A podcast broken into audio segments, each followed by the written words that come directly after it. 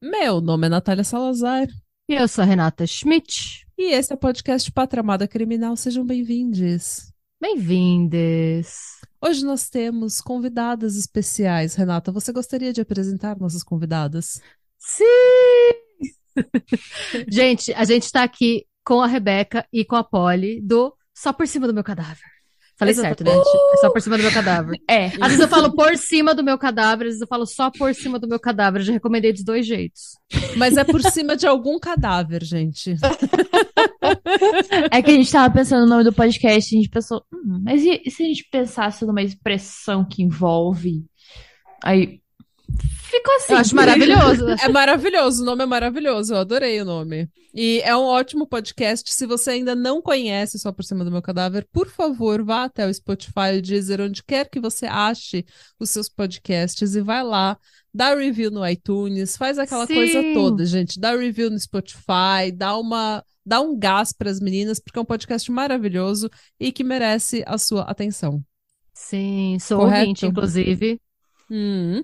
E hoje a gente tá fazendo uma coisa diferente. Ao invés da gente contar a história e elas simplesmente darem pitaco, elas vão contar uma história, porque daí assim vocês conhecem o jeito que elas contam a história. Que é bem parecido com os do Patra, né? Sim, é É verdade. bem parecido. Elas são bem doidas, bem, bem, bem gente como a gente, sabe? Bem despirocada. A Polly tem pressão alta.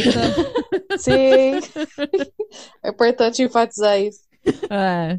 Então tá em casa. A nossa ideia pro podcast foi que a gente contaria no podcast de vocês e vocês contariam no nosso. Então, vão lá no nosso ouvir o Sim. que as meninas trouxeram, que também tá muito, muito legal. E que dia que sai o seu podcast? Vai sair na quinta-feira. Então, gente, se você ainda não ouviu o nosso episódio lá no podcast das meninas, saiu na quinta-feira, corre lá, ouve. A dona Schmidt trouxe um caso bizarrão da Schmidt. É um bizarrão, fiz um Muito- clássico. É. É, muito bem contado, co- muito bem contado, como sempre.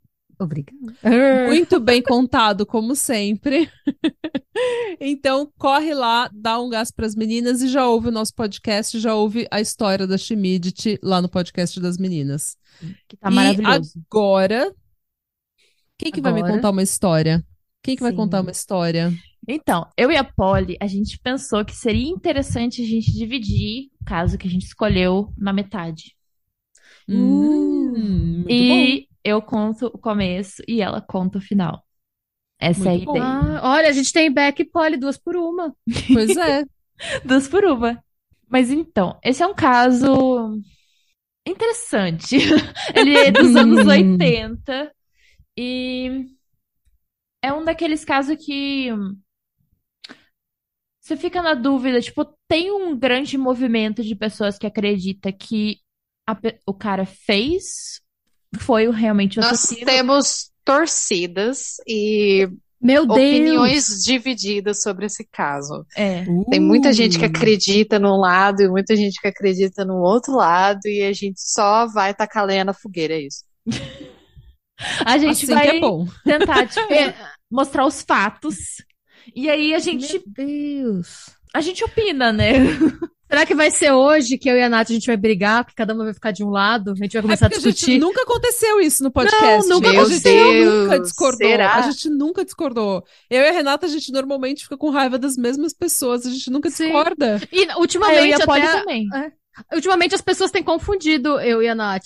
Várias pessoas já falam, já vem mandar, nossa, é o, vi- é tipo o episódio que a Nath fez e fui eu e vice-versa. Já tem gente que nem sabe, fala, ai, pra mim vocês são uma pessoa só. Eu penso, meu Deus. Como assim, Não, a gente é só muito parecida, porque a gente. É por isso que a gente é amiga, gente. É, E acho que a voz, as pessoas, porque a gente tem o sotaque de São Paulo, acho que as pessoas confundem também por causa da voz. E o timbre da voz e tal. Tem vários. Tem apoiador, inclusive, que, que vem falar, que Uhum. confunde às vezes. Eu falo, nossa.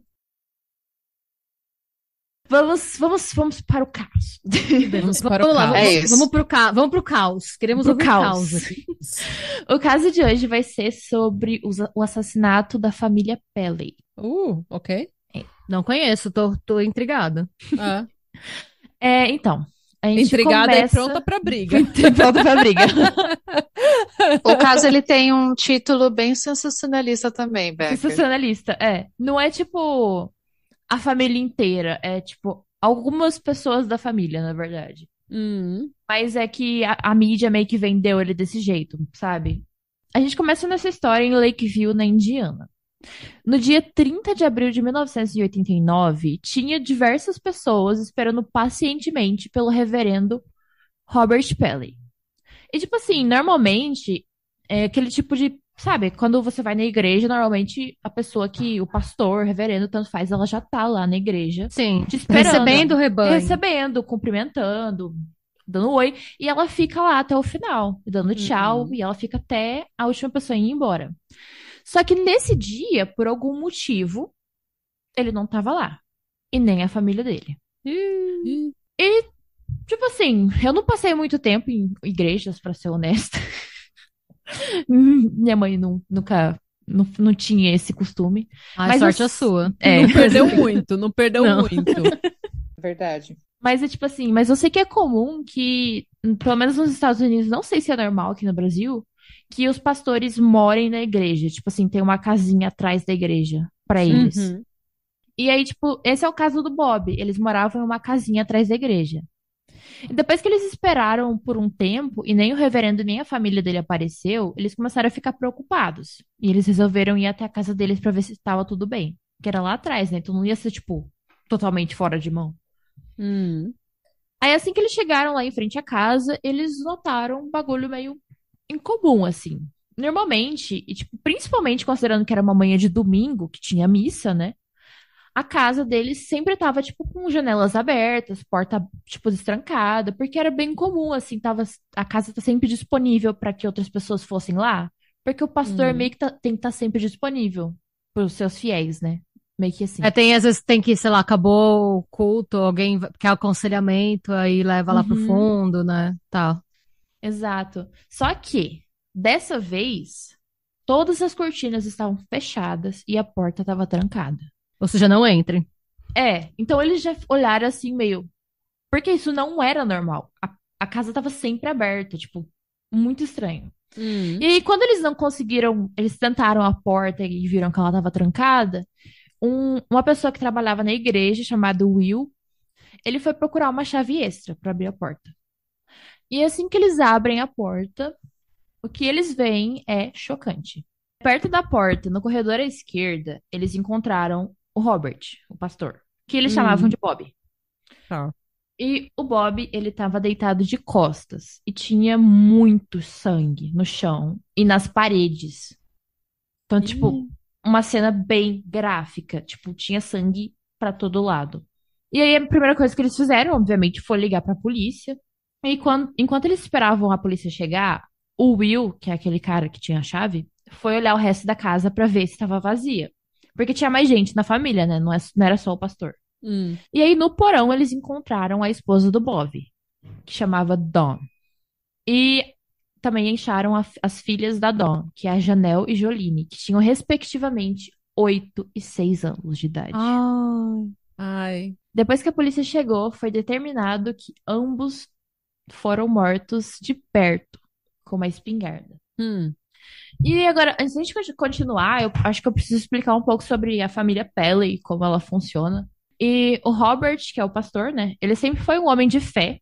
Os pais dele criaram ele assim. E, eventualmente, ele conhece Ava Joyce no- na faculdade nos anos 60. Eles acabaram se casando em 1970 e tiveram Robert Jeffrey Pelley em 71 e sua irmã mais nova, Jaque, em 76. E mesmo ele sendo um homem de fé, ele tinha conseguido um trabalho na área de programação em 1980 na Flórida. E foi aí, na Flórida, que a Eva foi diagnosticada com câncer de pele. Hum. E ela acabou falecendo em 85 porque ela meio que recusou tratamento. Eita. Hum. Eu não sei exatamente por que ela recusou o tratamento. Eu meio que imagino que deve ser porque eles sempre foram muito de fé, assim, sabe? Uhum. Então eu acho que foi uma questão assim de tipo, talvez Deus vai me salvar? Não sei. É, tem algumas... talvez seja porque não é. tá tão avançada a medicina também, e ela achou que não fosse fazer diferença, eu não sei. Eu sei que tem alguns ramos, eu nem, não vou me estender nisso, porque eu não, não, não sou uma conhecer, né? Não, não estudei o suficiente para saber. Mas eu sei que tem algumas religiões dos Estados Unidos, alguns segmentos, né, de algumas religiões que eles não acreditam em tratamento médico, né? Que você tem que, tipo, deixar a doença seguir o curso dela, e se Deus quiser você melhora, e se Deus não quiser você não. Sim. Deus vai te salvar, é Uhum. isso. É, E aí, alguns meses depois que a Eva morreu, o Bob conheceu a Dawn. Ela tinha 27 anos e ela também era viúva. E aí eles meio que se conectaram por causa disso, por os dois serem viúvos. E eles se casaram em novembro de 85, ou seja, no mesmo ano que a Eva morreu. Eita! É, foi levemente rápido, né? É, foi bem rápido. E aí, é, a, a Dawn, ela tinha três filhas.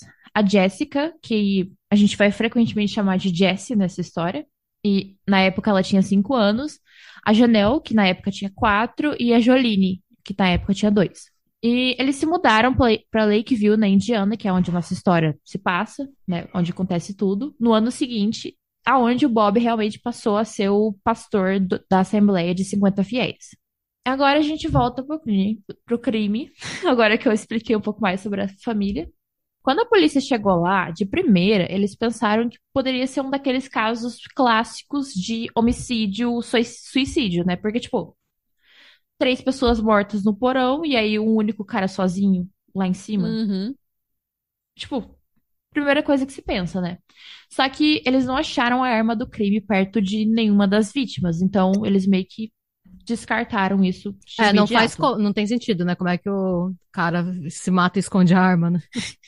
Então, aí depois eles viram que eles viram que não tinha nenhum sinal de, arrom- de arrombamento e também não tinha nada faltando na casa, ou seja, nada foi roubado. Hum.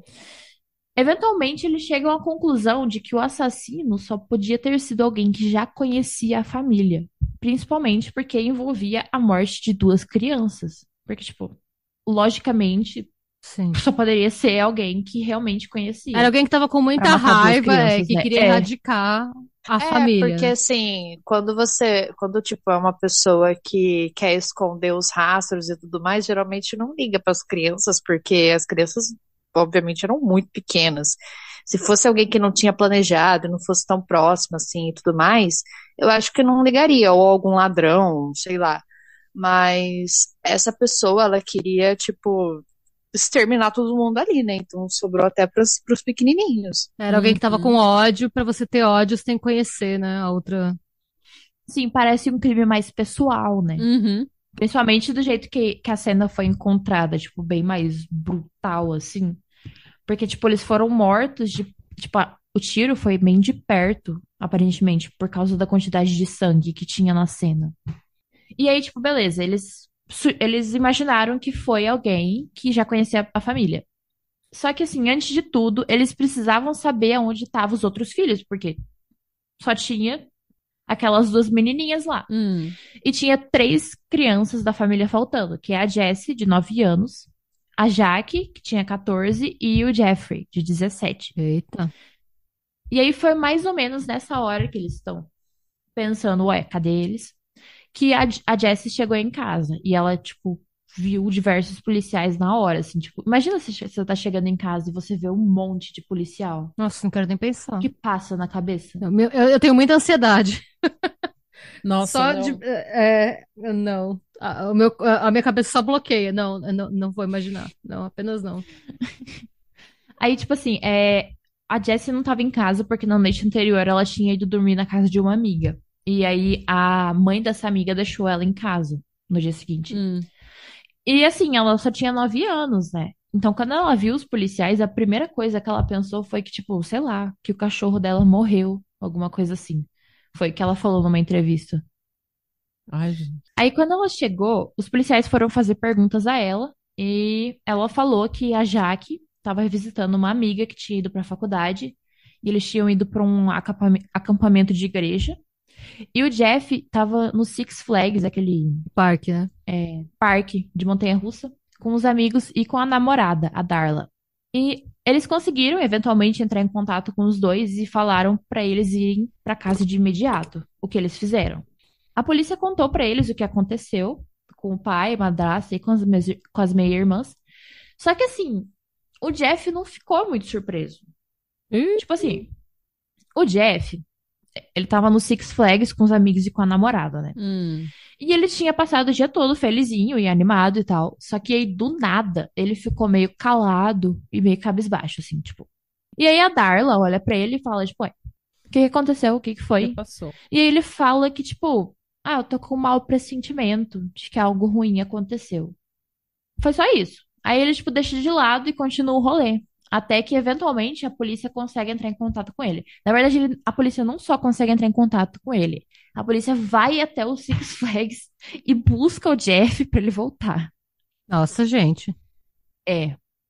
Aí, assim, assim que a polícia conseguiu achar o Jeff, como eu disse, eles trouxeram ele de volta. E assim que ele chegou, ele foi levado pra ser interrogado. E aí eles perguntaram pra ele o que aconteceu no dia anterior, pediram pra ele contar tudo, o que, o que ele pudesse, pra que eles pudessem achar o assassino da família Pelley, né? E assim, o que o Jeff contou não foi realmente substancial, assim, pro caso, não adicionava muito. Ele descreveu um dia normal. Ele tinha trabalhado no McDonald's, o pai dele buscou ele porque ele estava de castigo. E por ele estar de castigo, ele estava proibido de dirigir o próprio carro. Aí depois eles foram para casa almoçar. O Jeff, o Jeff lavou o carro dele e aí alguns amigos do Jeff foram até lá para mostrar as roupas de baile. Não, na verdade não eram amigos do Jeff, eles eram, eles eram tipo pessoas que iam ig- pra igreja e aí, por algum motivo, eles foram até a casa dos, dos Pele e mostraram as roupas de baile e eles tiraram fotos. Eu não, eu não entendi qual é o conceito disso também. Mas isso é algo que eles citam muito, que, tipo, vários adolescentes iam lá e mostrar, olha minha roupa de baile. E aí eles tiravam foto. Será que não é? Não sei. Se é baile em igreja, pode ser pra galera ver se sua roupa de, igre- de baile não é muito provocante. Não, Não, é era prom. tipo prom, era Ah, o prom. o prom, Ah, é o prom. baile da escola. Ah, então era só pra tirar as fotos de lembrança mesmo, né? Mas ficar indo Sim. mostrar antes, é, pode ser. Então, aí, tipo, é, antes de ir pro baile, eles iam lá, mostravam a roupa e eles tiravam fotos. Eu não sei. Ah, ok. Mas isso é um fato que aconteceu. Então Às é, re- vezes, é é, às vezes, ah, porque é nos anos 80 também, né? Então devia ser o cara Uhum. que tinha a roupa, pro- a, a câmera profissional em casa, sabe? Pode ser. Pode ser, aí Pode você ser vai em quem tem a câmera melhor pra tirar foto do rolê, porque você não tem acesso. Pode ser. Aí, aí tá. Aí essas pessoas iam, foram lá, né, pra mostrar as roupas do baile e tal. E aí depois disso, é, isso aconteceu por volta das 5 horas, e aí depois disso o Jeff saiu pra se encontrar com a, com a namorada. E no caminho ele disse que o carro dele começou a dar problema e ele teve que encostar em um posto, um posto de gasolina pra consertar. E lá ele acabou ligando pra Darla pra avisar que ele ia atrasar. E um tempo depois ele se encontrou com ela e com os namorados e com, com ela e com os amigos e continuou com eles até a polícia encontrar ele no dia seguinte. Então foi tipo baile e aí after. Tá. Hum. Jovens sendo jovens. Jovens. então, tipo assim, o que o Jeff falou não realmente ajudou na investigação, mas tipo, o que a polícia levou em consideração foi a forma que o Jeff estava agindo. Hum. Porque em nenhum momento o Jeff chorou e ele não perguntou muito sobre o que aconteceu com, com a família dele. E é uma coisa que qualquer pessoa normal ficaria surpresa, né? O maluco é, É, reverendo da então. igreja, né? É, eu ia ficar, E aí, eu ia ficar bem transtornada se isso acontecesse com a minha família. Eu não ia ficar tipo, ah, e aí teve até alguns momentos que ele dava umas risadinhas quando ele lembrava de coisas idiotas que ele fez quando ele era mais novo que irritou o pai dele. ok. É. Hum. O, a principal questão desse caso, que vai ser muito, muito mencionado, é o castigo do Jeff. Porque, como eu mencionei, ele estava de castigo e proibido de usar o próprio carro. Ah, e ele saiu com o carro pra ir pro parque. Oh. Tão proibido de usar o próprio carro que o pai dele tinha literalmente tirado uma peça do carro dele para que ele não funcionasse. Ah. Hum. Aí o pai dele não deixou ir, ele ia ao baile, ah, o pai dele não deixou ele, ele ir ao jantar que tinha antes do baile de formatura, que aparentemente é uma coisa, e nem ir aos outros eventos que tinha depois do baile, tipo after, essas coisas assim. O Bob falou, tipo, pra quem quisesse ouvir, tipo, pra todo mundo, ele falava que o Jeff só ia pro baile se ele levasse ele. Nossa. Tipo, literalmente le- levasse ele lá e parasse o carro na frente da, da escola e observasse ele entrar. Nossa, gente, mas pra que isso? É que o Jeff, ele tava de castigo porque ele tinha roubado uma Ah. carteira de uma casa. Ah, tá, é uma coisa séria. É. Então, o pai dele não tava muito feliz com ele É. no momento, sabe? É. Aí, o Jeff disse no interrogatório, porque a polícia obviamente questionou isso, né? Tipo, mas como assim? Fulano disse que seu pai não deixou você ir no baile, então como assim você foi no O baile? que que você está fazendo nesse baile? Ué. Aí ele falou que o pai dele mudou de ideia, que ele, tipo, Hum. O que acontece? amoleceu o coraçãozinho Ah. e ele deixou ele ir sozinho, dirigir o próprio carro. Hum. Só que assim, pra polícia, ela, a polícia achou meio estranho, pareceu muito conveniente, sabe? É. E aí também tem o que eles descobriram da cena do crime. Como eu já tinha dito, a polícia acreditava que a pessoa que fez isso já conhecia a família, né? E que provavelmente se sentia confortável na casa. E o jeito que o corpo do Bob foi encontrado é meio que importante para entender por que a polícia acredita isso. O corpo do Bob, ele estava, como eu disse, à esquerda da porta de entrada no corredor. E era um corredor super pequeno. Então, tipo, o corpo dele ocupava quase todo o espaço. E as pernas dele estavam direcionadas para o final do corredor, ou seja, não estava em direção à porta da- de entrada. Uhum. Ele estava em direção ao final do corredor, o que significa que o Bob foi morto enquanto estava de pé em direção às portas dos quartos do Bob e da Dawn e do Jeff. No final do corredor tinha as portas do quarto dos dois. Tá. E esse, a teoria da polícia é que primeiro veio o tiro no peito, que foi o que derrubou ele, e por fim veio um tiro no queixo. Então a ideia é que provavelmente o Jeff estava no quarto dele Ah, tá. cometeu o crime. E aí, depois disso, a pessoa teria que passar por cima do corpo do, do Bob, né? E assim, provavelmente, a Dawn e as filhas ouviriam o tiro, né? Porque é uma espingarda, É. o bagulho faz Hum. barulho. E cada uma delas levou um tiro na cabeça. Nossa, gente. E os policiais que estiveram na cena do crime falaram que tinha muito sangue e pedacinhos de, de cérebro Hum. Hum, na parede e no teto hum. e no chão. É. Então, assim, é uma cena bem gráfica.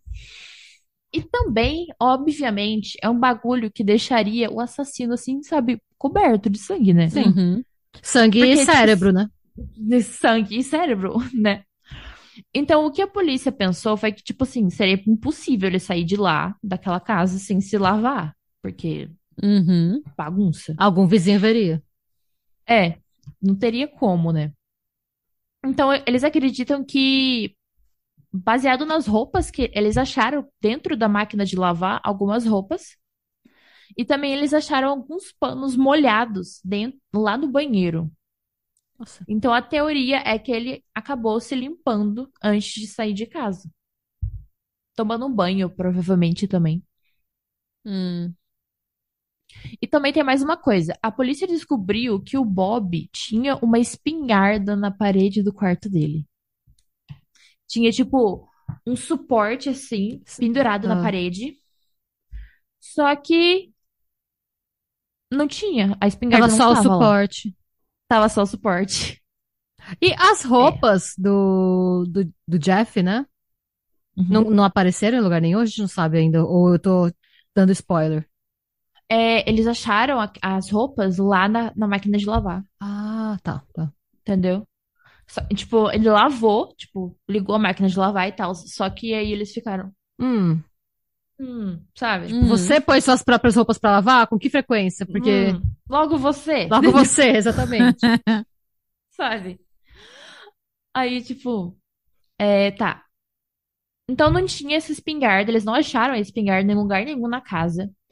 E também não tinha como saber se, se, o, se essa espingarda foi o mesmo tipo que o assassino usou pra matar as pessoas, né? A família. Porque o assassino recolheu todos Os os cartuchos. cartuchos. Nossa. Então, e- loucura. então, era uma pessoa que também sabia bem os horários da casa, porque pra você fazer isso você tá com tempo, você sabe que não vai, Ah, você não, não tá no desespero de fugir, né? Então. E, tipo assim, é, a polícia levou essa questão também, tipo, pro, pra, tanto pro, pro Jeff quanto para pros irmãos dele. Tipo, por que que, cadê a espingarda do seu pai? Tem um suporte aqui, cadê? Onde está essa arma? E aí, o, o Jeff falou que o Bob tinha tirado as armas da casa, porque uma vez ele tava ameaçando se matar. ok. Só que a Jessie disse que lembra ter visto a arma no quarto dos pais naquele mesmo fim de semana. Então, assim, Então é. Não, não, não tava, algo de errado não está certo. algo de errado não está certo. Né? E aí, tipo assim, em questão de horas depois do assassinato, a polícia já tava, tipo, é o Jeff, né, gente? Pelo amor de Deus. E na verdade, eles meio que tinham certeza já antes mesmo de falar com ele, honestamente. Tanto é tão, tão certeza que eles nem recolheram impressões Ai, digitais. isso é um problema, porque é, aí você tá sendo a polícia que cria a narrativa que ela acha que é apropriada e procura evidências pra corroborar essa narrativa, né? Em vez Pois de- é.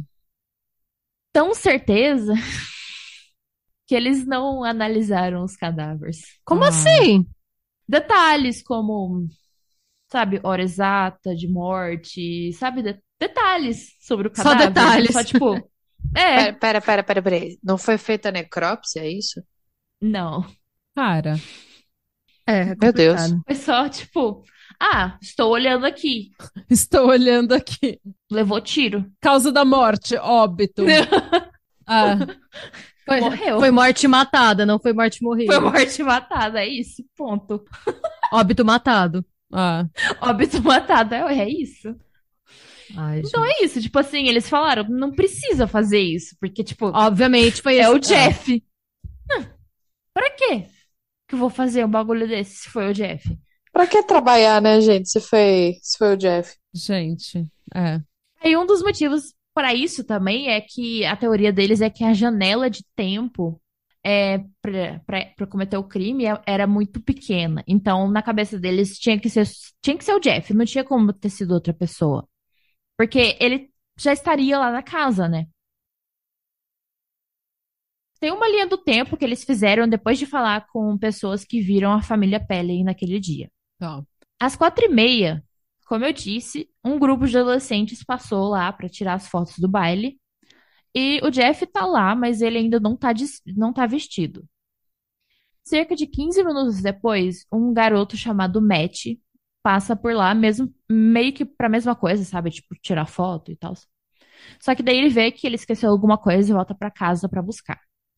E lá pelas 4h50, aquele mesmo grupo de adolescentes vai embora e o Jeff ainda tá em casa. Por volta das 5h10, aquele garoto que eu mencionei, o Matt, ele passou pela casa dos Pelly, eu acho que de carro, e ele disse que ele viu o carro do Jeff lá na frente. Beleza. Só que às 5h17, o Jeff estava no posto de gasolina, como ele disse. E, tipo, isso é certeza. Documentado. Isso é Hum. documentado, porque ele realmente ligou para Darla, tem. Tá, isso é fato.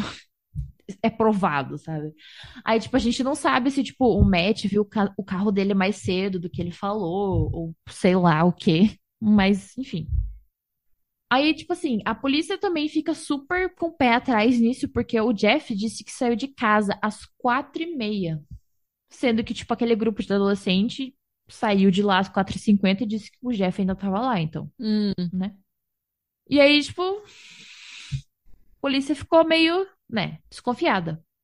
E aí, assim, às 6 horas da tarde, outro adolescente vai até lá para tirar as fotos e tal. É tipo, muito, muito adolescente, né? Enfim. Muito, é, os jovens, né? Muita juventude. Muito, muito jovens. Muito jovens. Às seis, outro adolescente vai lá para tirar fotos e tal. Só que ele encontra a casa todo, já tava toda fechada, trancada, com as cortinas fechadas. Ai, que horror, imagina. É, acabou. Mas no- já tava do jeito que eles acharam no dia seguinte. Então a, a polícia acredita que a família já tava morta nesse horário. O carro do Jeff foi visto às 5h10. O, gru- o grupo saiu de lá às 4h50.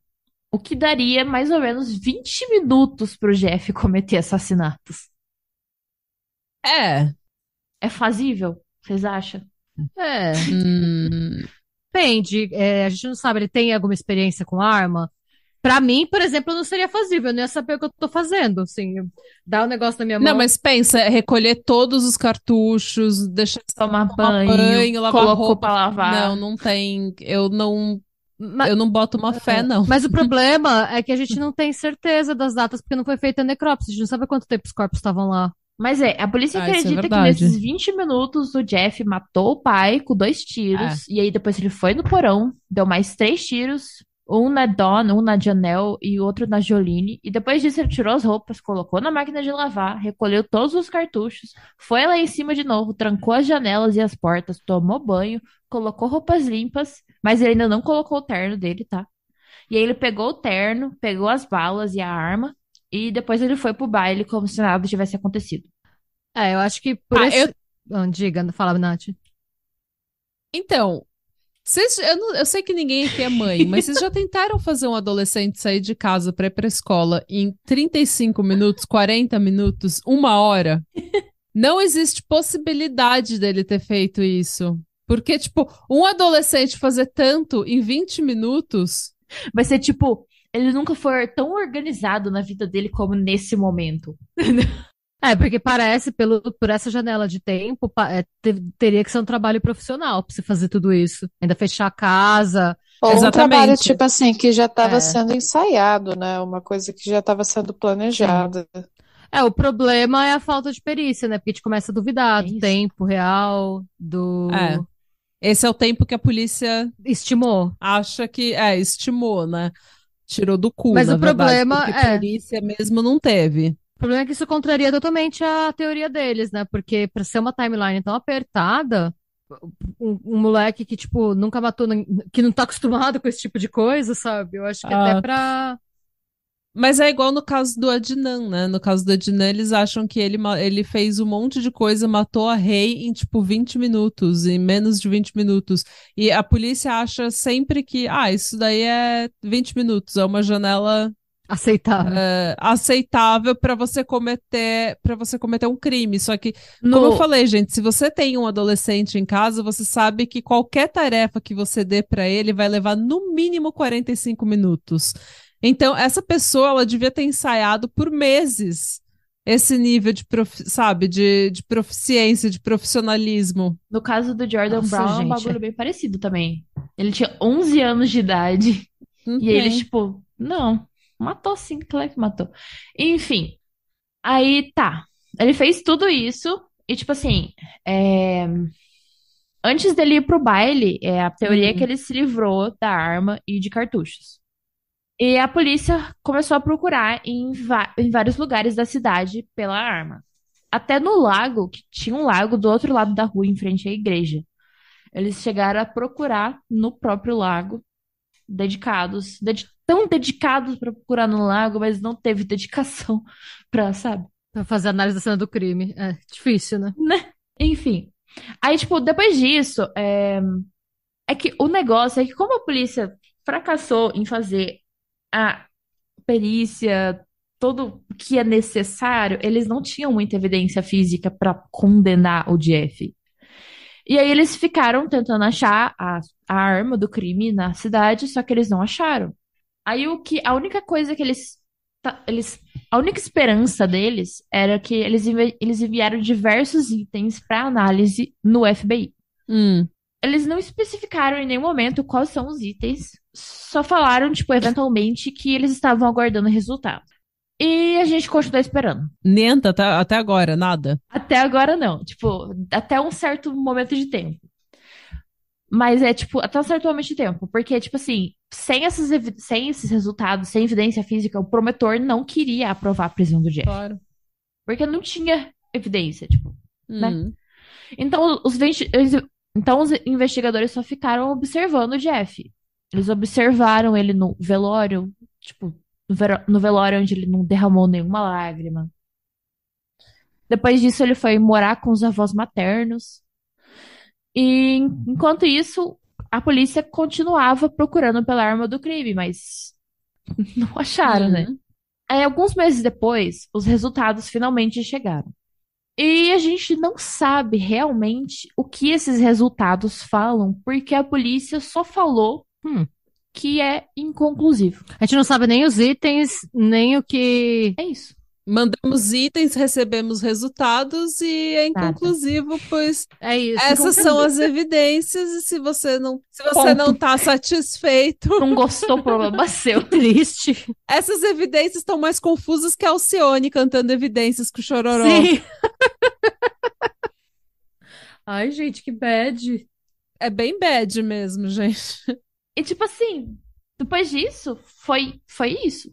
Não aconteceu mais nada. E tipo, a, a Jessie, o, Je- o ja, a Jaque e o Jeff foram cada um pro seu caminho. Tipo, cada um morando com um membro da família. E eventualmente o Jeff, que ca- acabou se mudando pra Flórida, se casou Tá. em 93. Aí agora eu vou passar pra Dona Poliana, Hum. o bastão. A bucha, né? Não é o bastão. Vem A pra bucha. cá, dona Poliana! Lá, lá, Lá, lá, lá. Lá, lá, lá, lá.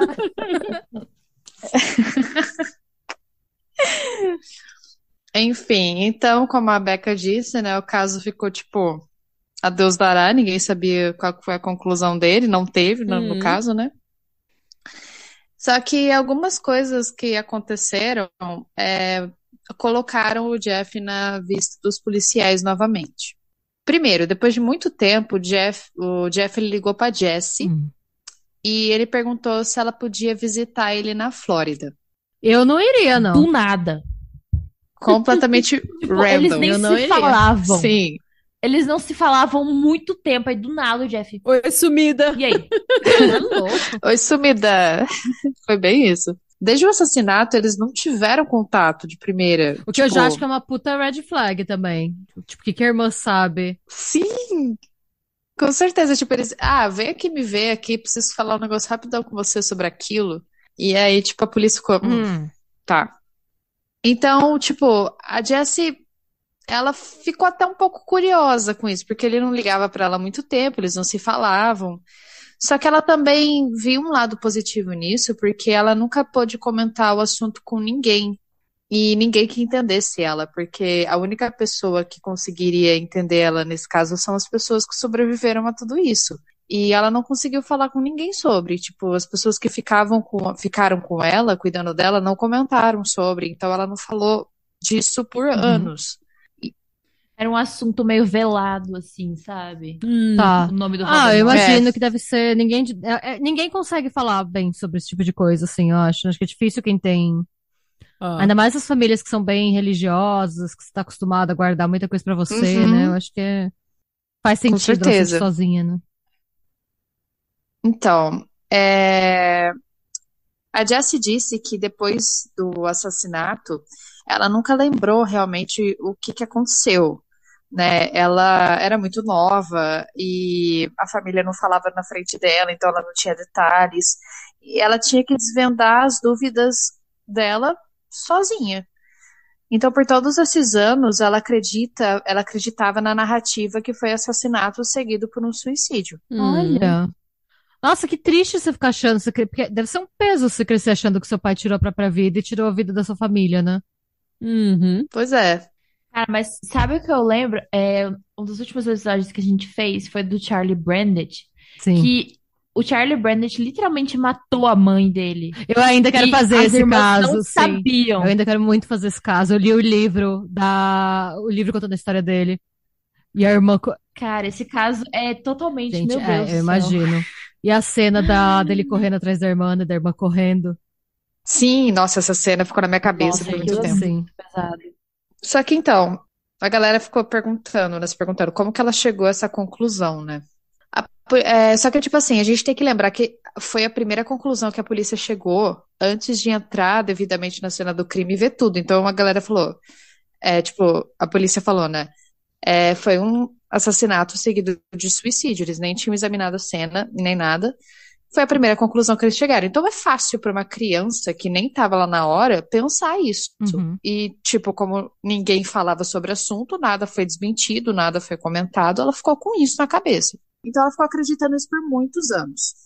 Voltando ao momento presente, a, a Jessie disse que a primeira coisa que o Jeff perguntou quando ela se encontrou com ele foi: Quem você acha que cometeu o assassinato? Oxi, Foi a primeira coisa que ele falou pra ela. Nossa, não quer gente. saber como eu tô, não, parça? Eu tô bem, viu? É tipo, é, literalmente. Oi, tudo bem? Você tá com família? Como é que você tá? Você tá bem? Você tá se tratando? Não. Ele lançou essa. E ela foi pega de surpresa. E ela disse: Sei lá, o seu pai? O Jeff apenas fez uma expressão de surpresa e Hum. depois eles terminaram o encontro deles aí. Tipo, foi isso. Eles comentaram sobre, ele só falou: Ah, então você acha que foi isso? Ok. Valeu, falou e corre. É, Ele fala, yes! Não vai nem me servir um chá, um biscoito, É. alguma coisa assim, tipo, tem nem, né, tem nem um café, um pãozinho Um nada. bolinho. um bolinho. Um bolinho. Não vai nem me servir um bolinho. sabe? A essa altura, tipo, a gente começa a, a, né, tentar entender o porquê que o Jeff fez isso, né? Penso eu que ele queria saber sobre o que que ela suspeitava, porque ele queria ter certeza de que ela não suspeitava dele e seguisse em frente. Uhum. Ela não suspeitava antes, né, Jeff? Agora, É, então. É, agora, agora porra, nem um bolinho Agora- se serviu, agora tá suspeito. teve nem um bolinho na Maria, nada, Nossa. gente. Só, só chegou e jogou. Bolinha da Maria. Só chegou e jogou a, a conversa em cima, né? Então, depois que essa conversa aconteceu, o Jeff começou a refletir o quão inocente a Jessie era e quão influenciável ela era. Porque ela se agarrou a uma teoria pouco provável e acreditou nisso por muitos anos, mesmo tendo, tipo, manchetes e notícias e tudo mais sobre o caso. Ela acreditou naquilo que ela, que ela se apegou e isso foi bom pra ele, porque ele não era suspeito pra ela, então ele tava meio que com a barra limpa, entre aspas, né? Eu acho que deve ter ocorrido isso na mente dele, né? Mas como vocês disseram, até agora, né? Porque isso foi um negócio totalmente suspeito. Só que eventualmente a Jessie ela acabou é, descobrindo, né, sobre como as, as investigações andaram, o que aconteceu, quem que era o suspeito e tudo mais. E mesmo assim ela ela pensou, né, tipo, ele pode ter me procurado porque ele estava se sentindo culpado pelo que aconteceu e ele queria procurar saber quem que sabia sobre o caso ou não, né? Muita gente, é, mesmo os que não conheciam o Jeff, se perguntaram sobre o caráter dele. Porque o que, que aconteceu? O Jeff ele já tem uma passagem pela polícia, só que não foi pelo que aconteceu, foi por outro crime. Eita, trambiqueiro. É, em 94, ele foi apreendido porque ele cometeu um crime, vamos dizer assim. é, é, eu eu não lembro muito bem o termo usado, mas ele pegou um dinheiro que não podia ser dele até ele fazer 18 anos de idade. Não é fraude? É uma fraude. Não é Embezzlement. fraude É, de seguro? é isso. É, é, é É, tipo que sim. fraude. É, então, tipo, quem que era responsável pelo dinheiro dele, né, que ele recebeu de herança e, e tudo mais, era o avô que estava cuidando dele. Ele não podia tocar nesse dinheiro até que ele fosse maior de idade. O que que aconteceu? O Jeff, ele bolou um plano para conseguir esse dinheiro. Ele falou pro vô dele que ele tinha uma conta de, tipo, mais de 20 mil dólares e que ele precisava pagar porque ele precisava fazer uma cirurgia de emergência. E ele até deu o número do hospital da- que ele ia fazer essa cirurgia pro avô. Ele falou para o avô conversar com o, ah, com o pessoal da administração do hospital e tudo mais, né? Só para confirmar que a história era verídica. Eu não sei se ele tinha álibi nessa ou não. Só que não demorou muito tempo pro avô dele começar a suspeitar dele, porque o avô dele falou: "Hum, essa história tá muito, assim, sabe, mal contada. Então o avô, ele não comprou, né, muito bem essa desculpa que ele deu e começou a investigar. Ninguém compraria, né? É um negócio meio, Nenhum de nós meio aqui. estranho. Será que ele tentou vender? Porque, tipo, a mãe dele, né, morreu de câncer de pele. Tenta Será que ele, jogar tipo, o, o Cancer Card. Ah, vou. pode ser, nossa, tipo, tentou jogar, é- tipo, é, não é, será? Será? Não sei. Enfim, o avô dele começou a procurar por evidências e ele acabou descobrindo que era falso e pegou o menino no flagra. O avô dele já fez um Então, trabalho melhor que o da polícia. É, com certeza, ele fez uma investigação ali em cima, né? Ele buscou evidências. A família dele tinha acabado de ser assassinada e o comportamento dele perante a isso foi muito estranho, porque, né, sua família É. acabou de ser assassinada. Aí você fala, "Ah, então, vou me presta 20 mil dólares aí do meu dinheiro só pra eu fazer uma cirurgia aqui rapidão. E depois, assim, você perdeu o que eu tava falando. Lembra muito o caso dos irmãos Melendez também, né? Que, Sim. tipo, do nada a família morreu. Ah, então, o dinheiro. Que pena, né? Deixa eu comprar os Rolex. Então, né, tipo, foi muito estranho, né? E isso fez com que o Jeff parecesse para a polícia, né? Isso fez com que o Jeff parecesse que ele era capaz de tudo para conseguir o que ele queria, né? Então, enfim, aconteceu tudo isso, né? Não, não foi tomada providência nenhuma. E aí ele foi bre- brevemente apreendido pelo que ele fez por causa do, do- da tentativa de pegar o dinheiro e tudo mais. Só que nos anos 2000, os eventos que vão acontecer, tipo, vão mudar um, um pouco o caso. O caso ele foi reaberto e o Daily Mail publicou que ele poderia ser resolvido. Isso Hum. deixou que muita gente ficasse sem palavras, porque que tipo de evidências eles teriam para ter esse tipo de conclusão? Um ano se passou e depois outro, e aí só em 2002 veio um anúncio que chocou todo mundo. O Jeff, ele foi preso em Los Angeles pelo assassinato da família. Eita. Do nada. Do nada, o Jeff, tipo, o caso ficou em stand-by, ninguém mais estava falando sobre ele, e aí do nada, pá, o Jeff foi preso.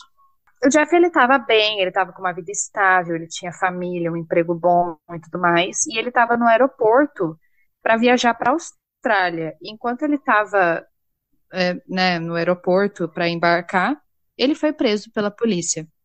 Ué, Pois é. E todo mundo ficou, ué, mas como que eles conseguiram evidências, né? Tipo, porque na época eles falaram assim, ah, não vou prender ele porque não tem evidência. Uhum.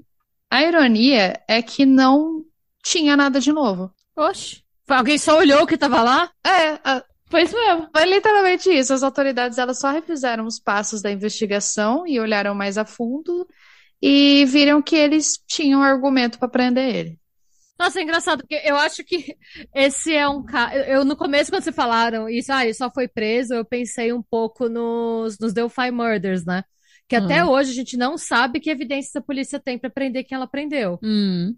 Mas Uhum. tem evidências, a gente só Tem- não a gente sabe. É, exato. Elas É, há existem, evidências. a gente só não sabe. É, mas eu achei que fosse ser isso, tipo, que havia evidências e que a gente só não sabia quais eram, mas pelo jeito é o tipo de caso que, tipo, a promotoria não. Ah, não vamos entrar com o caso agora, porque com os anos a gente pode conseguir mais coisa. Ninguém achou nada. Aí alguém se olhou e falou: ah, tá parado aqui, vamos pôr pra rodar, vamos prender mesmo assim. Daí, é, tá, ah, tá? A ocupando lugar pode- o processo. Eu acho que, eu acho que na época, é porque na época, quando o caso aconteceu, o promotor que tava na época não queria, pre- não Hum, queria A autorizar prisão. a ordem de prisão do, dele. Então, acho que talvez o, o promotor, tipo, atual, Hum. tipo, 2002 no caso, falou, não, beleza. Prende É. aí. Vai. É porque é um puta risco, né? É um puta risco você indiciar alguém, porque se a pessoa. Se você. É. Se, se- eita. Se você não tem um bom caso, se você não tem um caso à prova de balas, a pessoa pode andar, ela pode ser é, absolvida e daí você nunca mais vai poder indiciar ela pelo mesmo crime. É. Então, eles esperam normalmente até eles terem um caso muito bom. E muitas vezes o que é um caso muito bom vai do julgamento do promo da promotoria, do promotor que tá atuando no caso, mas é, é, um, é um puta risco você escolher, tipo, ah, não, vamos prender ele agora, vamos. É porque você não tem uma Uhum. smoking gun, né? Você não tem nenhuma evidência que não seja circunstancial que coloque ele É no um, cri- é, como não, autor do crime. Foi o tiro no escuro, né? Isso aí. Foi literalmente. é. Prende ele aí. Eu, eu- recentemente a gente fez um caso. Eu, eu fiz um. é, eu falei sobre o caso da Darlie Routier, que ela foi acusada pelo assassinato dos filhos. E aí, tipo assim, eles acusaram ela pelo assassinato só de um filho, na verdade, Hum. no começo. Porque eles queriam ter a chance de, tipo, caso eles perdessem esse julgamento, eles teriam a chance Sim. de acusar ela de novo Uhum. pelo assassinato do outro filho. E ter a chance de outro julgamento, entendeu? Tipo, Mas enfim, com esse bafafá todo, né? Alguns membros da família foram entrevistados, né, sobre a prisão dele. E a Jessie, com certeza, ela foi entrevistada e ela disse em entrevista que quando ela soube que o Jeff foi preso, ela apenas ficou esperando para ver o julgamento e saber o que, que realmente aconteceu. Ela disse que ela estava com muito medo de que ele fosse sair e vir atrás dela de novo. É, porque ela disse Eita. que ela tinha poucas. É, porque ele, ele lembra que ele ligou para ela e falou: Sim, Ó, sim. vem aqui que eu quero conversar com você. Então, tipo, aí do nada ele é preso e falou: será que ele vai vir atrás de mim de novo? Hum. E, e aí ela falou assim que ela se lembra de poucas coisas, porque ela era muito nova, mas ela disse que quando ele estava com raiva, quando ele tinha brigas com o pai dele, por exemplo, quando ele estava com raiva, ela disse que ele não era uma pessoa muito legal, que ele era uma pessoa extremamente, assim, explosiva. Então, nessa bagunça toda, em 2006, o Jeff foi a julgamento com as mesmas testemunhas de antes. perceba a- o pulo de anos, tá? Do- Ele foi preso em 2002. Só em 2006. Só em 2006 o julgamento. É. Ele continuou preso, porém. Todo mundo disse que as mesmas coisas, né, que disseram antes, que ele não tinha uma relação muito boa com a madrasta e com o pai, que, que todo mundo falou também sobre a narrativa do prom, como a Becca já na- falou tudo, não preciso repetir aqui. E foi apontado novamente que o Jack, que ele afirmava que ele não estava em casa depois das 5 da tarde. Só que as testemunhas afirmaram que ele estava lá de fato depois desse horário. Eles avistaram o carro dele indo embora algum tempo depois, claramente apontando sua presença. O par de Jeff, que era a namorada dele, ela também justificou que ele chegou na casa dela pelo menos umas cinco e meia e que ele não estava usando ainda o terno.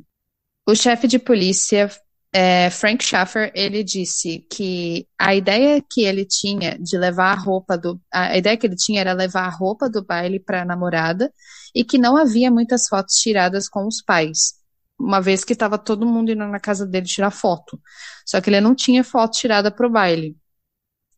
E Que é estranho. É, é porque tipo te- tem aquela teoria, né, de que a pessoa com a câmera boa tira foto, né? sim. Vamos supor que foi esse o caso. Então, por que que ele não foi tirar foto com a namorada dele também, né, no dia? Então, isso, isso aponta que ele estava com uma pressa de, né, de que todo mundo saísse de lá, que, enfim, que ele saísse de lá depois também. O Frank, ele continua. O Jeff, depois do dia do baile, ele parecia muito perturbado. Quando a sua namorada perguntou para ele o que que estava acontecendo, qual era o problema, ele disse que alguma coisa ruim havia acontecido em casa. É, parecia surgir do nada para toda essa situação, a menos que ele soubesse algo que havia acontecido. Embora a Jessie não estivesse em casa no fim de semana dos assassinatos, ela também foi chamada para testemunhar. E ela disse: é, Chega o dia em que tenho que testemunhar. E eu estava muito nervosa porque eu sabia que eu veria ele. E nesse ponto eu queria dizer algo a ele. Porque ele tirou toda a minha família de mim. Ele destruiu a minha vida em uma fração de segundos. E ela Mas começou ela a chorar. tava, ela Foi- tava decidida que foi ele, então ela já acreditava que tinha sido ele. Eu acho que ela viu todo o andar do julgamento e como as testemunhas, porque ela era muito criança na época e ela Ah. não comentava sobre o assunto, ninguém comentava com ela, então ela não tinha muita evidência. E depois que ela viu tudo aquilo na frente Também acho dela, que depois. Eu também acho que depois de do encontro dela com o Jeff, ela provavelmente deve ter Plantou uma sementinha Dava ali. É. Nada de ideia, assim, Sim, é. sabe? Plantou uma Tá. sementinha ali, porque foi muito suspeito, né? Tipo, ele chamar ela do nada depois de anos pra perguntar quem que ela acha que fez, né? Então, ela falou que quando ela sentou no banco e olhou pra ele, ele não olhou pra ela. E ela disse que isso fez muito mal pra ela, porque ela não estava reconhecendo muito bem o irmão dela ali, né? E o Frank, ele fez bastante comentários também sobre o julgamento, né, em uma entrevista que ele teve. E ele disse sobre a Jessie no, no tribunal, ele disse que ele sempre se preocupou que ela, desmora, que ela desmoronasse no depoimento apenas por causa da emoção envolvida. É, só que ele falou que ela ficou muito sólida o tempo todo. A Jessie, durante seu testemunho, falou que viu algo importante antes de sair para a festa do pijama, das poucas coisas que ela lembrava. Uhum. Ela disse: Eu os avisei quando eu me despedi da minha mãe que o porta-armas estava na parede e só havia o arco e, e não tinha espingarda ali. O porta-armas, ele, ele costumeiro, que nem a Becca disse, tinha uma esper- tinha espingarda, só que estava faltando no suporte e ela avisou a mãe. O Frank confirma: o arco estava na parede quando os policiais chegaram naquele domingo de manhã, porque eles tinham as fotos, só que realmente a arma de fogo não estava lá. Algumas pessoas disseram informações que não foram acrescentadas na época também.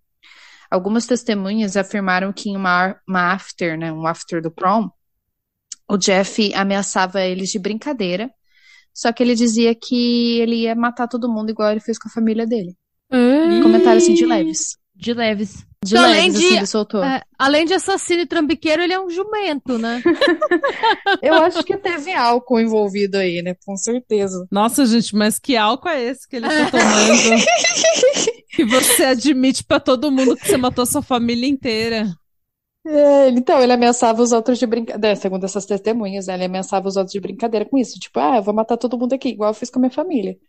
E todo mundo, "É, Ele falava, tipo, hum, cuidado, hein? Senão eu vou atirar em você que nem eu fiz com Ah, ela. além de tudo, é uma pessoa super desagradável, né? Eu não ia querer Se no churrasco. Falar, "Ah, alguém tira esse maluco daqui, porque ele vai ficar falando. não sei se é verdade ou não, mas não está mais convidado para a minha casa. Então, e a polícia novamente, né, juntou, tu- é, é, juntou to- toda aquela evidência, né, dele ter mexido na cena do crime, de ter roupa na máquina de lavar, de ter limpado o banheiro, de ter tomado banho. Enfim, tudo isso foi apresentado no julgamento.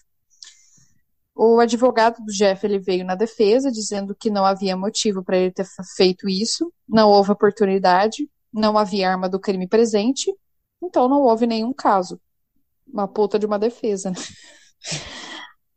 Enfim, Ponto, acabou aí. ca- acabou, gente, não foi ele, é isso. Inocente. É. O advogado dele disse que desde o início a polícia basicamente presumiu que o Jeff havia cometido o crime sem nenhuma evidência.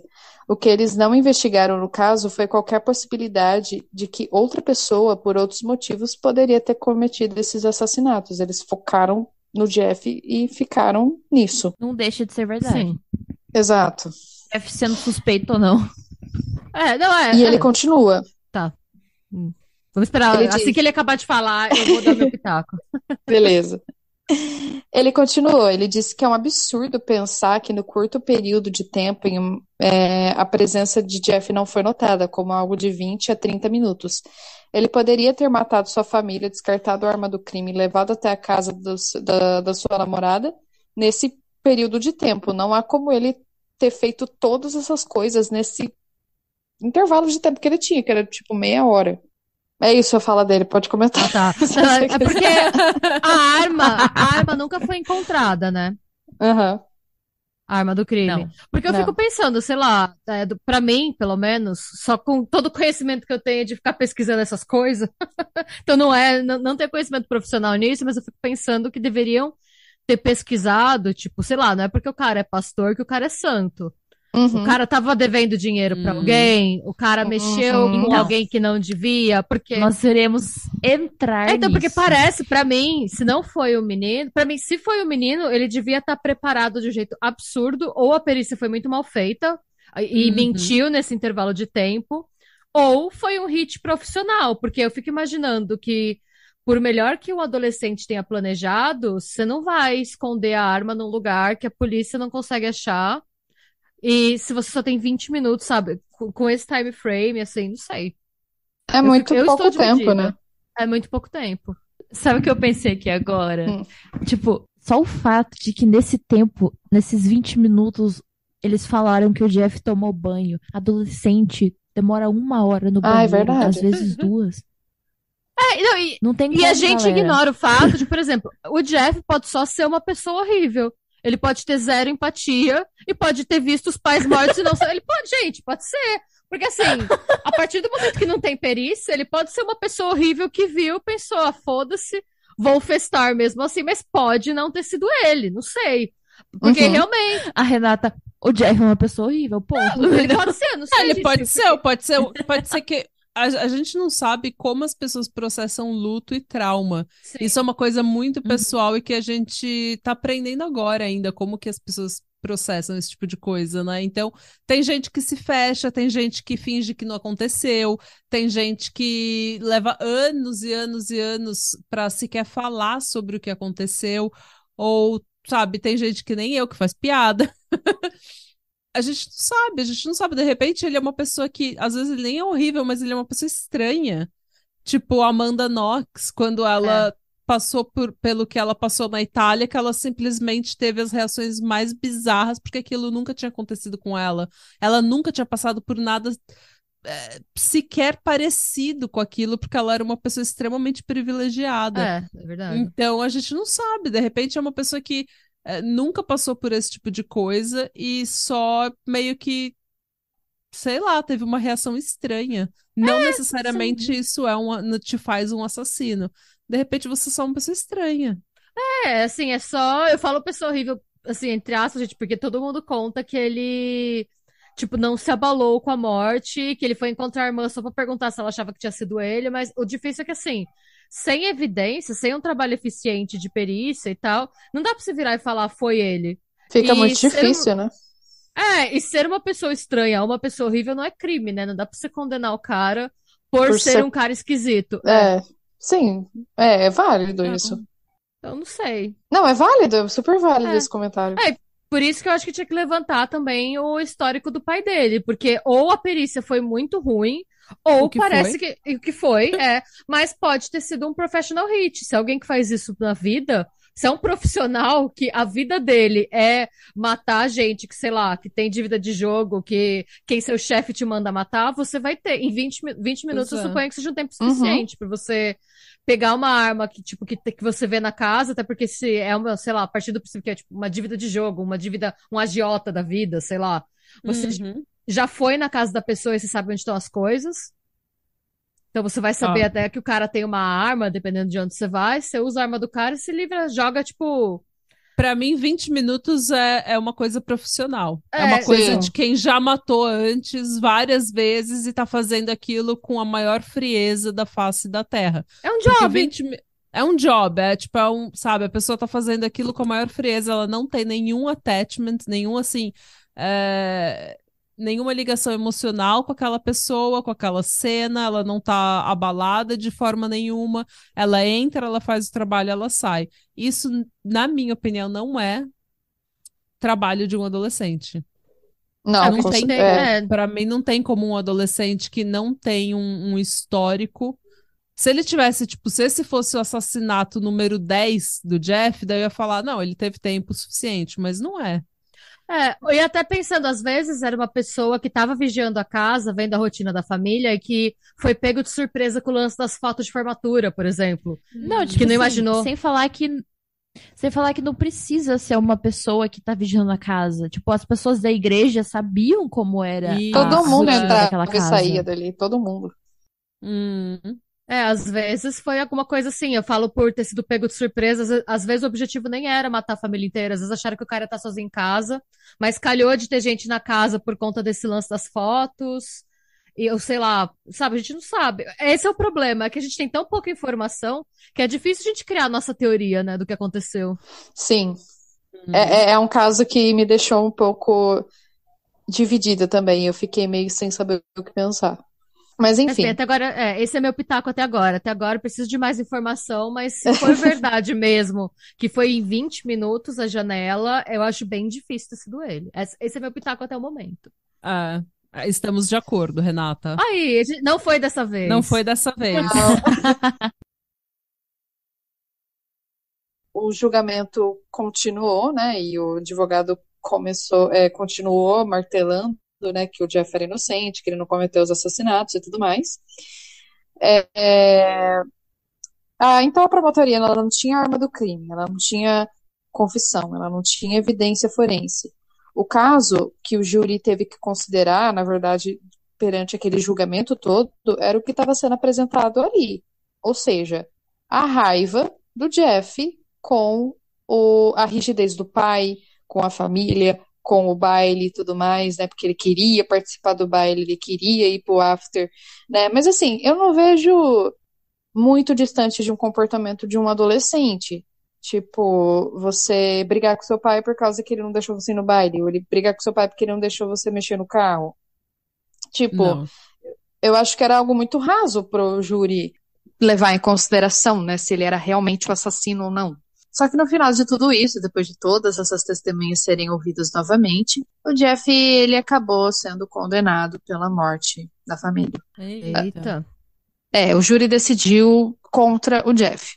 E ele estava para ser sentenciado à pena de morte. Só, Rapaz. pois é, É. pesado.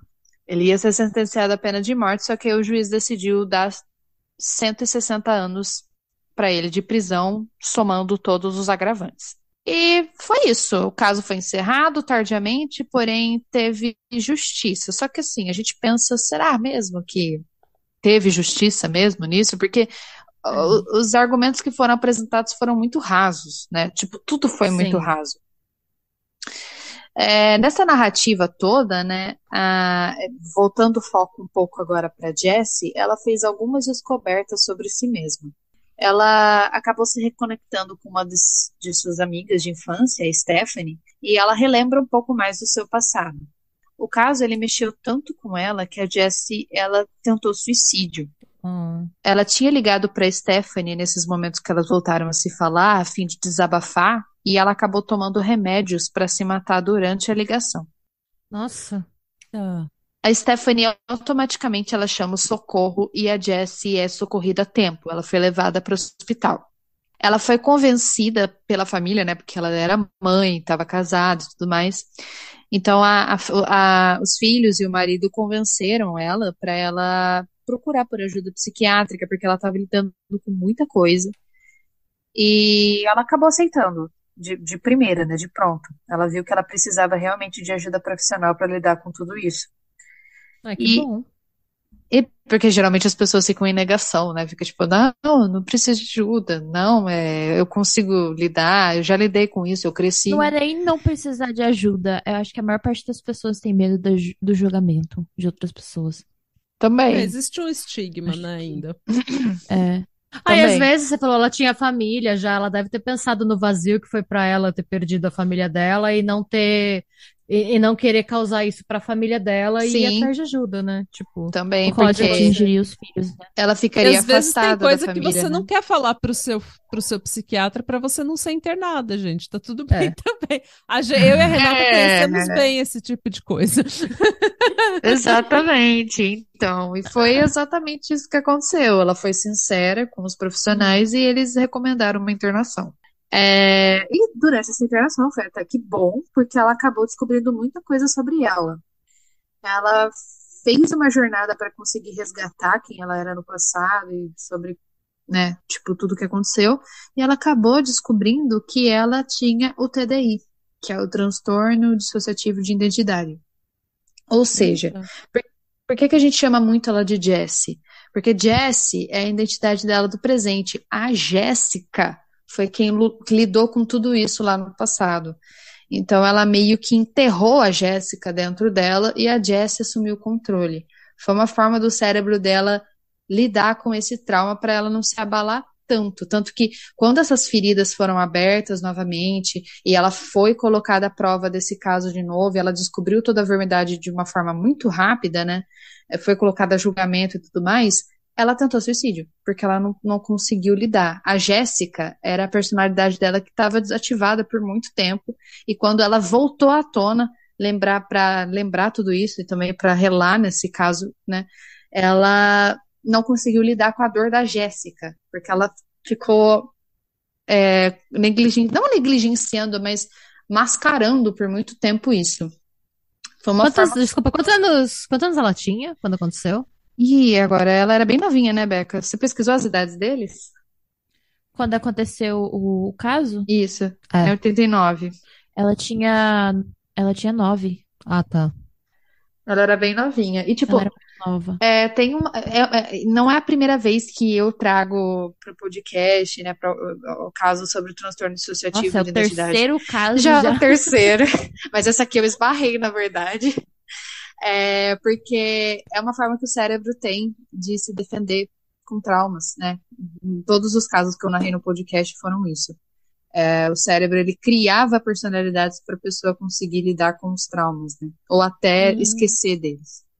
Então, por isso que ela não lembrava muito detalhe, por isso que ela não tinha muita coisa sobre, por isso que ela ficava confusa em relação ao Jeff, é, tipo, quem realmente ele era, porque ela não se lembrava de muita coisa. Hum. E, e aí, durante todo esse tratamento, ela acabou fazendo uma jornada e, e acabou tratando a Jéssica, né? Que foi uma personalidade dela que ficou escondida por muito tempo. E, e durante todo esse tempo, ela escreveu um livro também, que foi uma forma de terapia para ela, foi escrever esse livro, que chama Eu Sou Jess, Jessie, e entre parênteses, K. Hum. E aí ela narrou toda a sua trajetória até ali, inclusive os detalhes sobre a atual família e como ela fez para lidar com o trauma durante todos esses anos, tanto como a Jessie, como, com, como Jéssica também. Enquanto isso, algumas notícias recentes começaram a sair sobre o caso, e no ano passado, 2022, os advogados do Jeff apresentaram evidências que, segundo eles, provavam que o Jeff não teve um julgamento justo. Ou seja, é, eles disseram que os promotores mentiram durante toda a sua atuação. Eita! É.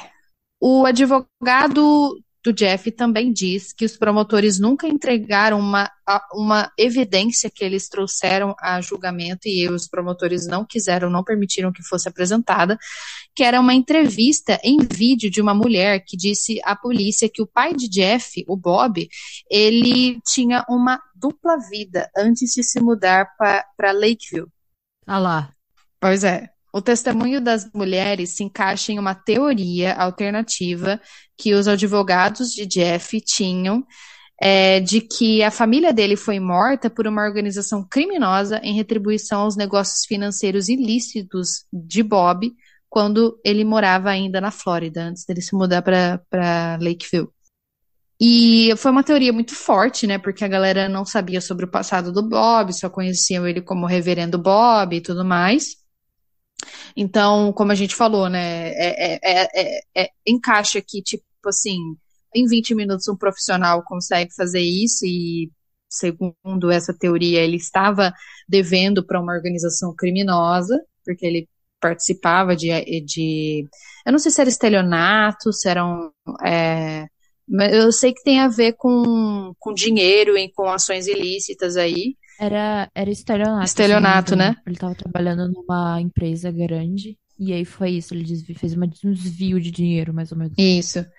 E aí, tipo, bate, né, gente? Porque, tipo, organização criminosa, tem profissionais assassinos. Então, se ele estava devendo para essa organização criminosa, com certeza eles quiseram eliminar o Bob, né? Uma forma de pagar a dívida e a família dele. Bate. Como, como a gente próprio debateu aqui, em 20 minutos um assassino profissional consegue fazer isso. Não um adolescente. Sim. Só que assim, o Estado, é, eles, af, eles afirmaram que é, isso não seria admissível como um, um motivo para abrir novamente o processo e ter um novo julgamento, porque era boato. não teve nenhuma evidência, não teve nenhuma prova, nenhum extrato, nada. Então, era boato, eles não iam juntar. Só que eu acho engraçado que eles falam, ah, é boato, a gente não pode juntar. Só que a porcaria da perícia que não foi feita? Ninguém, ninguém questionou nada sobre a, a, o trabalho da polícia na época também. Isso não fica como pauta de dúvida, sabe? Sim, porque por tudo que vocês falaram, eu não acho que a promotoria consiga provar além de uma dúvida razoável, se foi uhum. ele ou não. Sim. Não. Então, porque se você pro... não tem digital, você não tem arma do crime. Eles não querem abrir um julgamento novo porque isso é só boato, só que eles condenaram o Jeff por muito boato. menos. Exato, foi isso mesmo.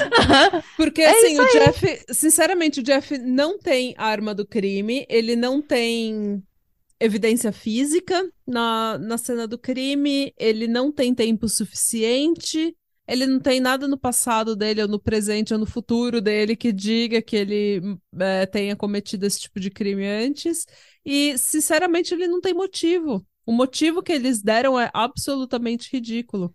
Sim. É bem aquele ah, meme, né? do baile. É bem aquele meme. Quero tanto ir no baile que irei matar É, não, gente, isso foi, tipo, Sabe? ah, Se ele era um adolescente... matou por menos. Na verdade, a Suzane matou por dinheiro. É, a é. Suzane matou por dinheiro, é verdade. e era uma herança milionária, né, gente? É não verdade, que... não, mas, merda, é ó, é verdade. Mas aí, olha a diferença. Mesmo no caso da Suzane, a, a, a, investigação também focou em possível. É, eles analisaram, antes de acusar a Suzane, uhum. eles analisaram se não poderia ter sido um assassinato encomendado porque o Manfred estava envolvido na, no escândalo da Lava Jato. Uhum. É. Então, antes deles acusarem a Suzane, eles quiseram ver se não era tipo um caso PC Faria, sabe? Uhum. Uhum. Então, a polícia brasileira teve esse trampo de olhar e falar, não, antes. Até a polícia a brasileira foi melhor que essa daí da Indiana, Aqui não gente. teve é. nem esse cuidado, é não teve nada. Ah, não, disso. teve. É, porque parece que ele tava, ele era engenheiro, o Manfred, uhum. o pai da uhum. Suzane, e eles foram ver se ele não tinha participado de nenhum esquema do Rodoanel, tanto que a empresa que fez esse projeto, que era a empresa que, que se Manfred, ou ele era dono, vice-presidente, alguma coisa assim, era uma empresa que estava lavando dinheiro. Parece que alguma coisa assim, né? Então eles investigaram isso antes de ir pra cima dela. Sim. Mesmo já sabendo que tinha. A polícia desconfiou que tinha sido ela. Quando eles foram bater na porta no dia seguinte, estava rolando churrasco na casa. É, é verdade, de uma forma totalmente foda-se, né? Tipo, meus Isso, pais morreram é, e eu tô aqui. Ela abriu, é, ela abriu a porta de biquíni com a cerveja na mão. Ah, entra aí, sabe, pra polícia, tipo. Então, mesmo assim, com todas as evidências, tipo, apontando contra, eles tiraram, fizeram questão de descartar a hipótese de ser um assassinato encomendado uhum. antes. Então, vê. É, só que aqui Aprendam. o Jeff nem teve essa, essa alternativa, né? Ninguém investigou é. nada. Só é, deduziram. Não teve perícia, não teve nada, né? É. Então. Mas não dá também, né? É. Então, tipo assim, então a, a justiça negou, né? É, eles também dizem que a, a defesa, né, de, de pele também dizem que a equipe jurídica original investigou as pistas na Flórida, só que não encontrou nada que pudesse apresentar no julgamento, né?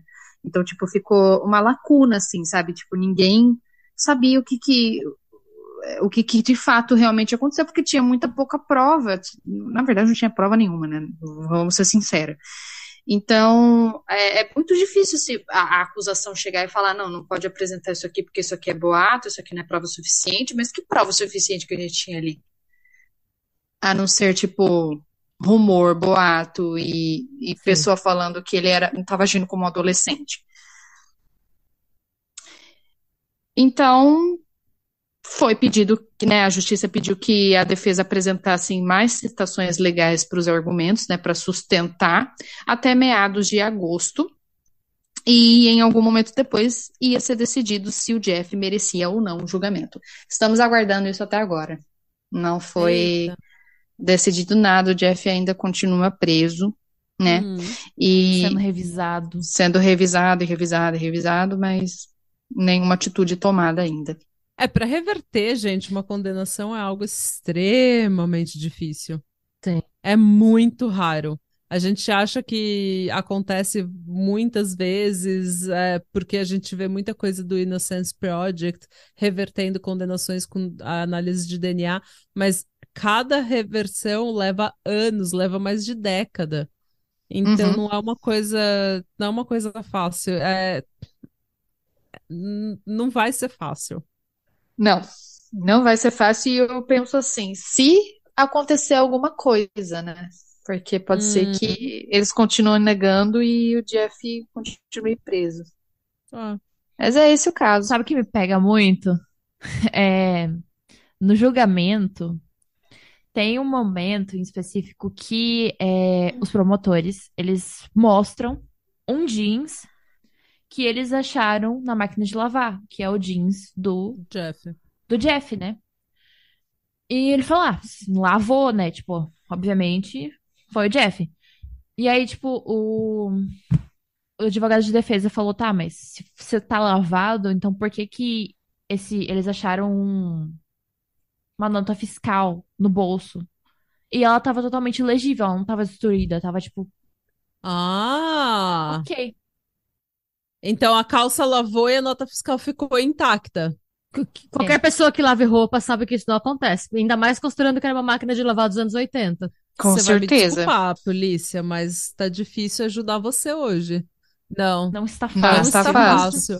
Gente, meu Exatamente. veredito é que o Jeff não fez porra nenhuma, sinceramente. E se ele fez, ele não merecia. Na verdade, assim, se ele fez, é, não existiu prova o suficiente e um julgamento decente o suficiente para condenar ele, infelizmente. É. Mesmo que ele tivesse cometido esse crime, houve um erro jurídico aqui, porque você Sim. não tem um julgamento, um julgamento justo.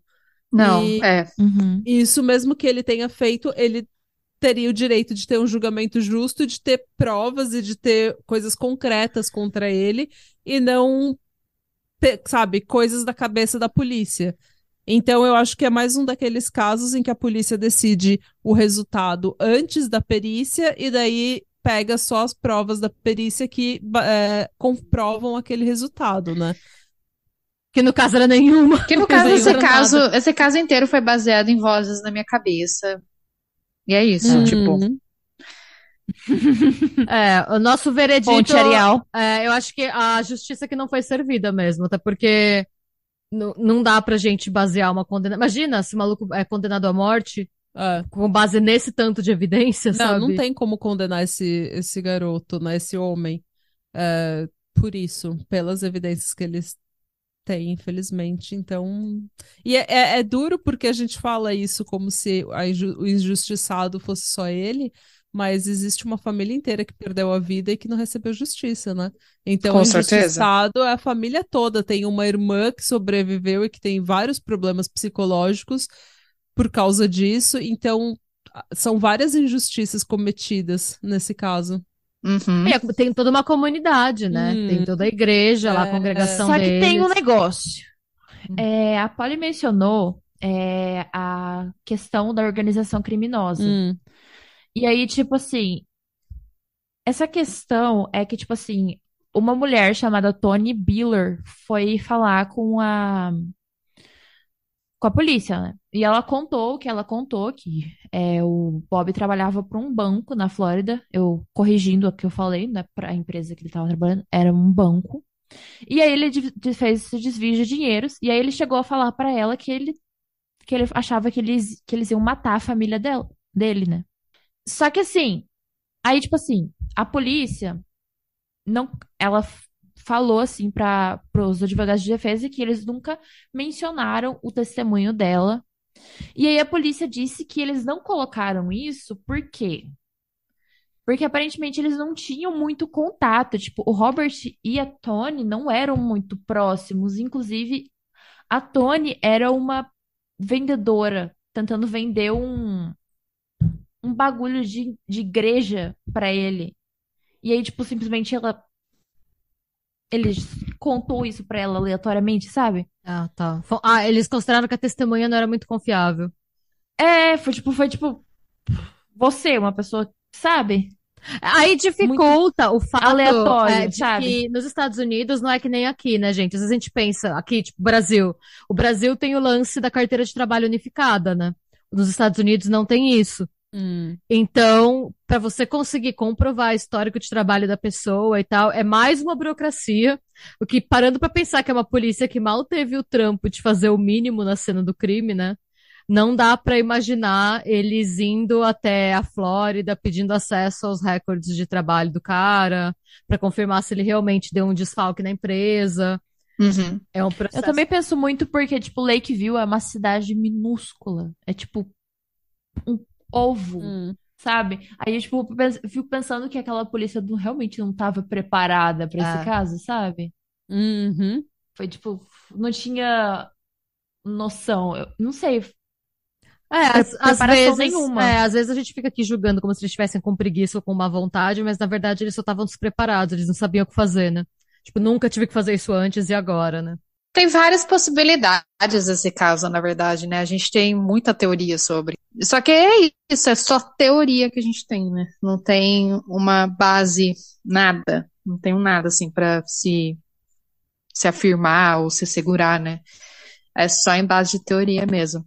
Mas assim, sendo sincera, eu também, assim, tipo, se fosse pra tomar uma decisão agora, eu não colocaria o Jeff como culpado pela falta de evidências e pela, pela acusação fraca também, né, que teve, porque, tipo, não teve perícia, não teve nenhum trabalho profissional, tipo, em cima disso, né, que satisfazesse algum tipo de acusação, então eu, eu fico meio que mexida com isso, eu fico meio que, sabe, não me Eu fico meio convence. indignada também, porque você pode, você pode condenar uma pessoa na sua cabeça e achar que ela é culpada e achar que ela fez coisas horríveis, mas você não pode levar da sua cabeça uma condenação concreta e acabar e destruir a vida de uma pessoa por anos, por décadas, ou condenar ela à morte simplesmente por coisas da sua cabeça. Você não pode, você não pode vir com uma opinião e depois pegar só evidências que corroborem aquela opinião. Você precisa de uma evidência fria, você precisa de evidência, que a evidência te leve até o resultado e não vice-versa. É, exatamente. Sim. Sim. Então, em, em resumo, estou puta. Comece a semana com essa. É isso. Resumo, estou puta. Esse é o, a conclusão do caso. E não foi dessa vez que eu e Renata discordamos. Não foi, Que nosso bom. recorde. Este podcast está há quantos dias? Faz, sei lá, três seis- anos? três anos sem discórdia. Três anos sem Discord. E pretendemos continuar acho- assim. É. Eu acho que um dos casos que, que mais me dividiu foi o caso da Darlie Routier. Não sei se vocês se já Sim, fizeram sobre esse Sim. caso. A gente não fez ainda, ou fez? Gente- Fez, fez. Só que era, a gente teve que tirar. Mas é, eu fico dividida, assim. eh, Esse caso me deixa dividida porque, ah, porque tinha serial killers ativos na área dela na época que aconteceu, com o mesmo modus operandi. É. E o lance também da facada ter passado bem perto do coração dela lá. Tem Nossa, tem vários mas eu né? fiquei, nesse caso, assim, eu fiquei indignada como ela se ferrou muito. E, Hum. tipo, o cara E o literalmente. dela, É, tipo? o marido do tipo, literalmente. Ok. Então, isso também achei bem suspeito. O marido. Ah, sabe quando você percebe que. é, Eu, eu desconfio até mais do cara do que dela. É, eu Porque, também. tipo assim, Pelo como que que ele não lembro, não acordou com aquele barulho todo, sabe? Tipo, ele veio só depois que as crianças estavam morrendo. Sabe? Não cola. É. O caso dela é mais um caso de, tipo, ela é uma pessoa estranha. Ela é uma Ah. pessoa estranha, Darlie. Ela é uma pessoa bem esquisita. Bom, gente, eu adorei. Muito obrigada por essa história. Muito obrigada pela participação de vocês. E para Sempre vocês. bem-vindas. Sempre bem-vindas à casa de vocês. Então, sempre estão bem-vindas para novas collabs. Adorei conhecer vocês. Vocês são maravilhosas. E, gente, o podcast é só por cima do meu cadáver. Está no ar todas as quintas-feiras. Uhum. Todas as quintas-feiras. quintas-feiras. Em todos os lugares onde você acha podcasts. De novo, vai no iTunes, dá uns cinco estrelas, dá um review, vai dar cinco estrelas no Spotify, segue as meninas e é isso, gente. Maratone. Maratone. Maratone. Maratone. Mas é isso. Bom, sejam bons, gente. Busquem conhecimento. Não matem ninguém mais uma vez. Não matem ninguém. É, é sempre bom lembrar. Se você for da polícia, por favor, Façam um bom trabalho. processe a cena do crime direito. Façam perícias. É. Faça o Faça o seu trabalho direito. Exato. Muito importante. E E é isso. é isso. Radebra. Tchau, galera.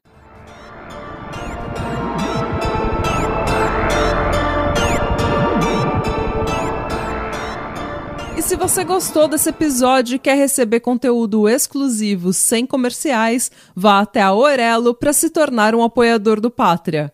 Você também pode se inscrever no nosso canal do YouTube para episódios inéditos todos os domingos. E agora sim, tchau!